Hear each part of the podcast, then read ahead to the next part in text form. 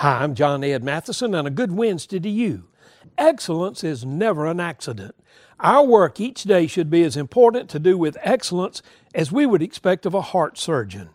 Robert Kurson tells about Apollo 8.